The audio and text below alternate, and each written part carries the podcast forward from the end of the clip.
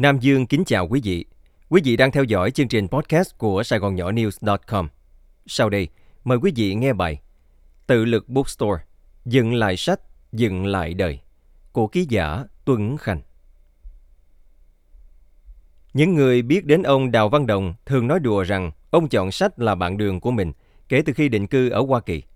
Thế nhưng trong câu chuyện ông Đồng kể lại, sách chọn ông như chọn một người dựng lên tàn thư chất chứa những điều đã qua và dựng lên những điều mới mẻ trong thế giới văn hóa của người Việt sau năm 1975.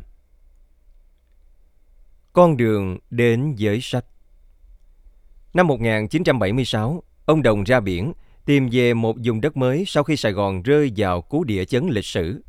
Con người, văn hóa, tôn giáo đều tung tóe văng về nhiều hướng. Như nhiều người, ông Đồng cố giữ mình tồn tại sau những cuộc đổi thay đau đớn. Người Việt tha hương lần mò ráp nối lại với nhau, tìm về tiếng nói, tập quán, miếng ăn, vân vân để trở thành một cộng đồng nương tựa nhau trong những tháng ngày sao xác. Ở tuổi 17, ông Đồng bước qua trung học ở Ohio, Hoa Kỳ. Một ngày, ông chợt nhận ra sự rung động khôn cùng khi vô tình tìm thấy cuốn tuần sang Hồn Việt do nhà báo Ngọc Hoài Phương chủ trương. Tờ báo không hiểu gì sao đi từ miền Nam California rồi tới tận Ohio, nơi ông Đồng đang định cư như một cú hích định mệnh của đời ông. Cầm được tờ Hồn Việt, ông Đồng kể, ông đọc ngấu nghiến, lật cầm chừng vì sợ tờ báo đó hết mất. Những ngày đầu hình thành thủ phủ Lý Đô Sài Gòn của cộng đồng người Việt ở Mỹ, Hồn Việt là một trong những tập san đầu tiên tìm gọi công tác viết bài, đăng tải thơ văn, chính luận, tin tức, nối lại một phong trào báo chí vốn rất quen thuộc của người Việt Sài Gòn cũ. Nhà báo Ngọc Hoài Phương là một trong những người cầm trịch vững tay, do ông từng lăn lộn nhiều năm trong nghề báo, làm phụ tá tổng thư ký nhật báo thời luận của giáo sư Nghiêm Xuân Thiện từ năm 1964. Chuyện nhà, chuyện người, chuyện người Việt chia sẻ đau thương là một trong những tính cách hợp quần tinh thần người Việt. Lúc đó, mình thấy là sao thương tiếng Việt tới vậy. Ông Đồng nhớ lại và kể trong ký ức hạnh phúc.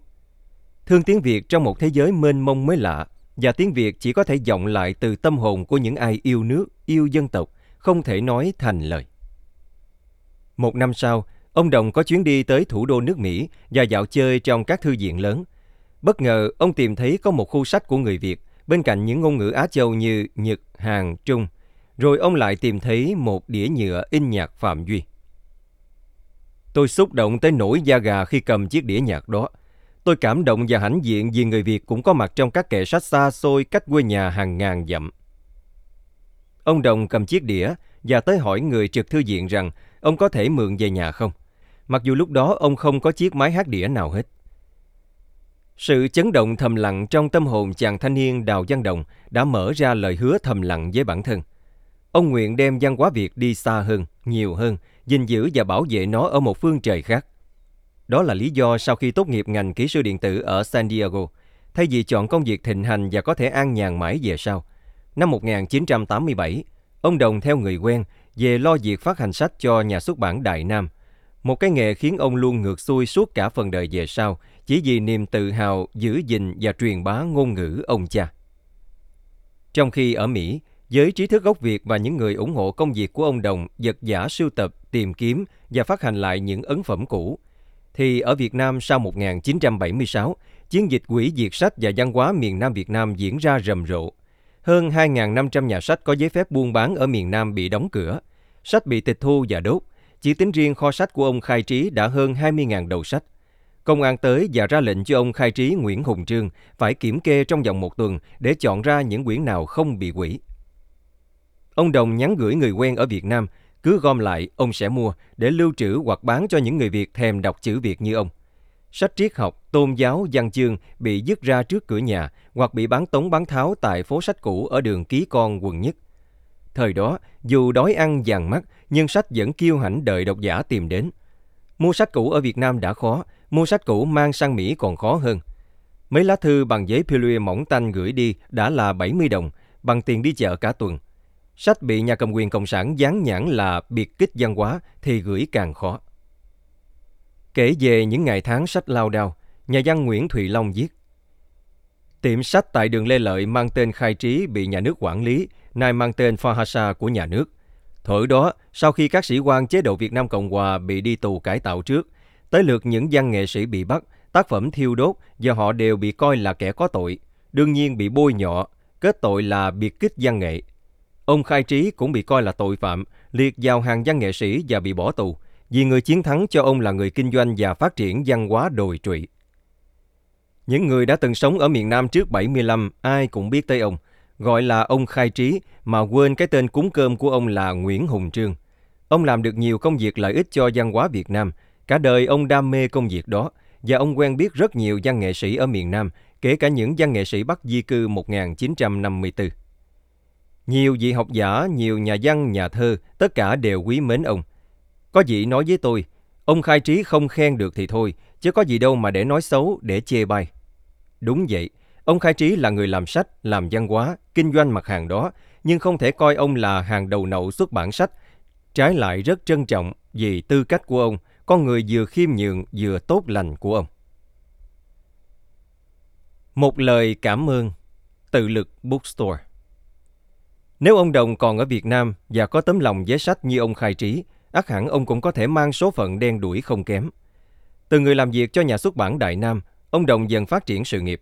Năm 1991, ông quyết định mua lại tiệm sách tự lực ở 14318 Broker Street, Garden Rue và trở thành chủ nhân tận tụy giới sách non một phần tư thế kỷ. Ông sắn tay áo làm việc không nghỉ. Nhiều người kinh ngạc khi thấy ông thức gần như suốt đêm để chọn sách, chuẩn bị những cuốn mang về bán cho cộng đồng. Ông Đồng còn bắt tay vào việc phát hành sách chữ Việt tới các thư viện trên khắp nước Mỹ, với ước mơ người Việt ở đâu cũng có thể tìm được ngôn ngữ quê hương. Theo thông lệ của các thư viện Hoa Kỳ, hàng năm mỗi nơi đều được cấp ngân sách nhất định để bổ sung sách mới, đặc biệt là sách của cộng đồng thiểu số. Trước khi ông Đồng bắt tay thực hiện việc cung cấp sách cho thư viện Mỹ, thì người Hoa thống trị việc này. Để có thể vượt qua rào cản đó, ông Đồng đã chọn chấp nhận giao cho các thư viện nhiều đầu sách hơn so với số tiền mà họ phải trả. Mục đích của ông là làm giàu cho kho sách người Việt trên các kệ sách thư viện nơi bản xứ. Chính vì quyết định không đặt nặng lợi nhuận mà là phát triển văn hóa, nên dần dần trong 5 năm, nhiều thư viện vốn chọn sách của ông chủ người Hoa sau đã quay sang gửi thư cho ông Đồng về kế hoạch bổ sung sách hàng năm. Làm công việc đó mệt và công phu lắm. Ông Đồng kể, khi gửi sách cho thư viện, mình phải tóm tắt nội dung sách, dịch sang tiếng Anh và phải lựa chọn cho đúng theo tiêu chí định sẵn của từng thư viện. Tin tức về sách báo của Việt Nam Cộng Hòa, một nhà nước từng một thời có quan hệ ngoại giao với Hoa Kỳ đang bị tiêu hủy trong nước, cũng khiến nhiều thư viện Mỹ và trên thế giới chọn tự lực giúp cập nhật và giữ gìn. Nhà báo Đoàn Hưng kể, có lần một thư viện bên Úc liên lạc với tự lực để đặt mua sách tiếng Việt. Người quản thư bên Úc cho biết ngân sách họ rất hạn hẹp, mà nhu cầu các chủng loại thì nhiều, tiền chỉ đủ trả cho phí vận chuyển. Thế là tự lực quyết định chỉ lấy tiền vận chuyển, còn sách thì biếu không.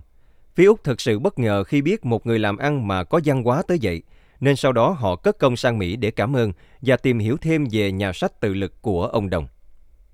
Năm 2008, nhà sách tự lực dự hội chợ sách thư viện tại Los Angeles với sự tham gia của các nhà phát hành đến từ nhiều nơi trên thế giới. Gian hàng của ông Đồng là gian hàng sách tiếng Việt duy nhất ở hội chợ này. Sách nhiều và phong phú tới mức một số người không tin tự lực là một nhà phát hành của người Việt ở Mỹ, mà nghĩ rằng gian hàng này là của chính phủ Việt Nam đưa sang. Ngoài việc bảo tồn sách bị bỏ đi, mất mát, thất lạc, tự lực còn là nơi các nhà văn, nhà thơ, nhà nghiên cứu tìm tới nhờ phát hành dùm tác phẩm của họ. vốn có nghề là kỹ sư điện tử, nên ông Đồng sớm đưa nhà sách tự lực và hệ thống buôn bán lên mạng Internet. Nếu tính trong nước Mỹ, tự lực là nhà sách phát hành đầu tiên và sớm nhất của người Việt thực hiện các giao dịch buôn bán, phân phối và thanh toán qua Internet. Đi qua giai đoạn in lại, tái phát hành những tác phẩm vốn được biết đến ở miền Nam Việt Nam trước 1975. Tới sau thập niên 2000, tự lực bắt đầu góp sức phát hành những tác phẩm không được phép xuất bản ở Việt Nam. Những năm đó, sách mang tâm tưởng của giới trí thức bất đồng bắt đầu vượt biên giới, tìm đến các cơ sở in ấn và phát hành của người Việt tự do. Ông Đồng nhắc lại với vẻ mặt háo hức. Lúc đó chúng tôi bán ngày bán đêm, sách in 2-3 ngàn cuốn, mang về là hết ngay. Lần đầu tiên tôi chứng kiến khách tới mua sách mà xếp hàng, lòng vui không tả nổi.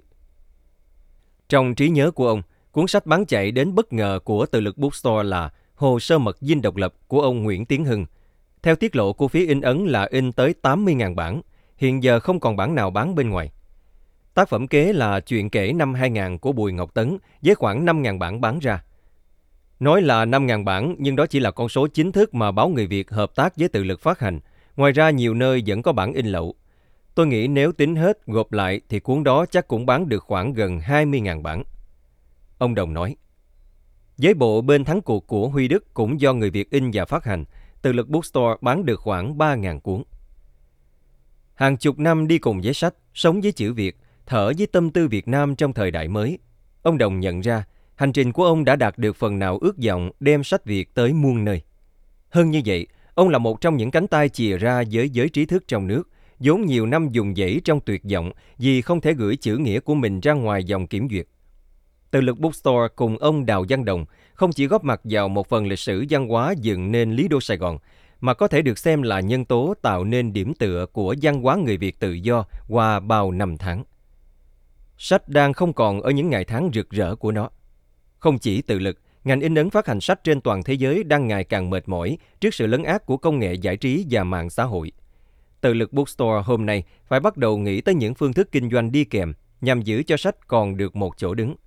Ông Đồng, trong phút tư lự nói rằng ông luôn cảm ơn cộng đồng, cảm ơn những người đọc sách đã cho ông những ngày tháng thỏa chí với ước mơ của mình. Dẫu ngày mai, sách chỉ còn là kỷ niệm. Nhưng nếu là một người Việt từng biết tới nhà sách tự lực, ắt chúng ta sẽ phải nhớ và thầm cảm ơn một nhà sách nhỏ mang trái tim lớn, như con tàu nhỏ lên đên trên đại dương ngày hôm qua, và luôn kiên trí với một bến bờ. Quý vị vừa theo dõi chương trình podcast của Sài Gòn Nhỏ News.com cùng với Nam Dương. Mời quý vị đón nghe chương trình sau.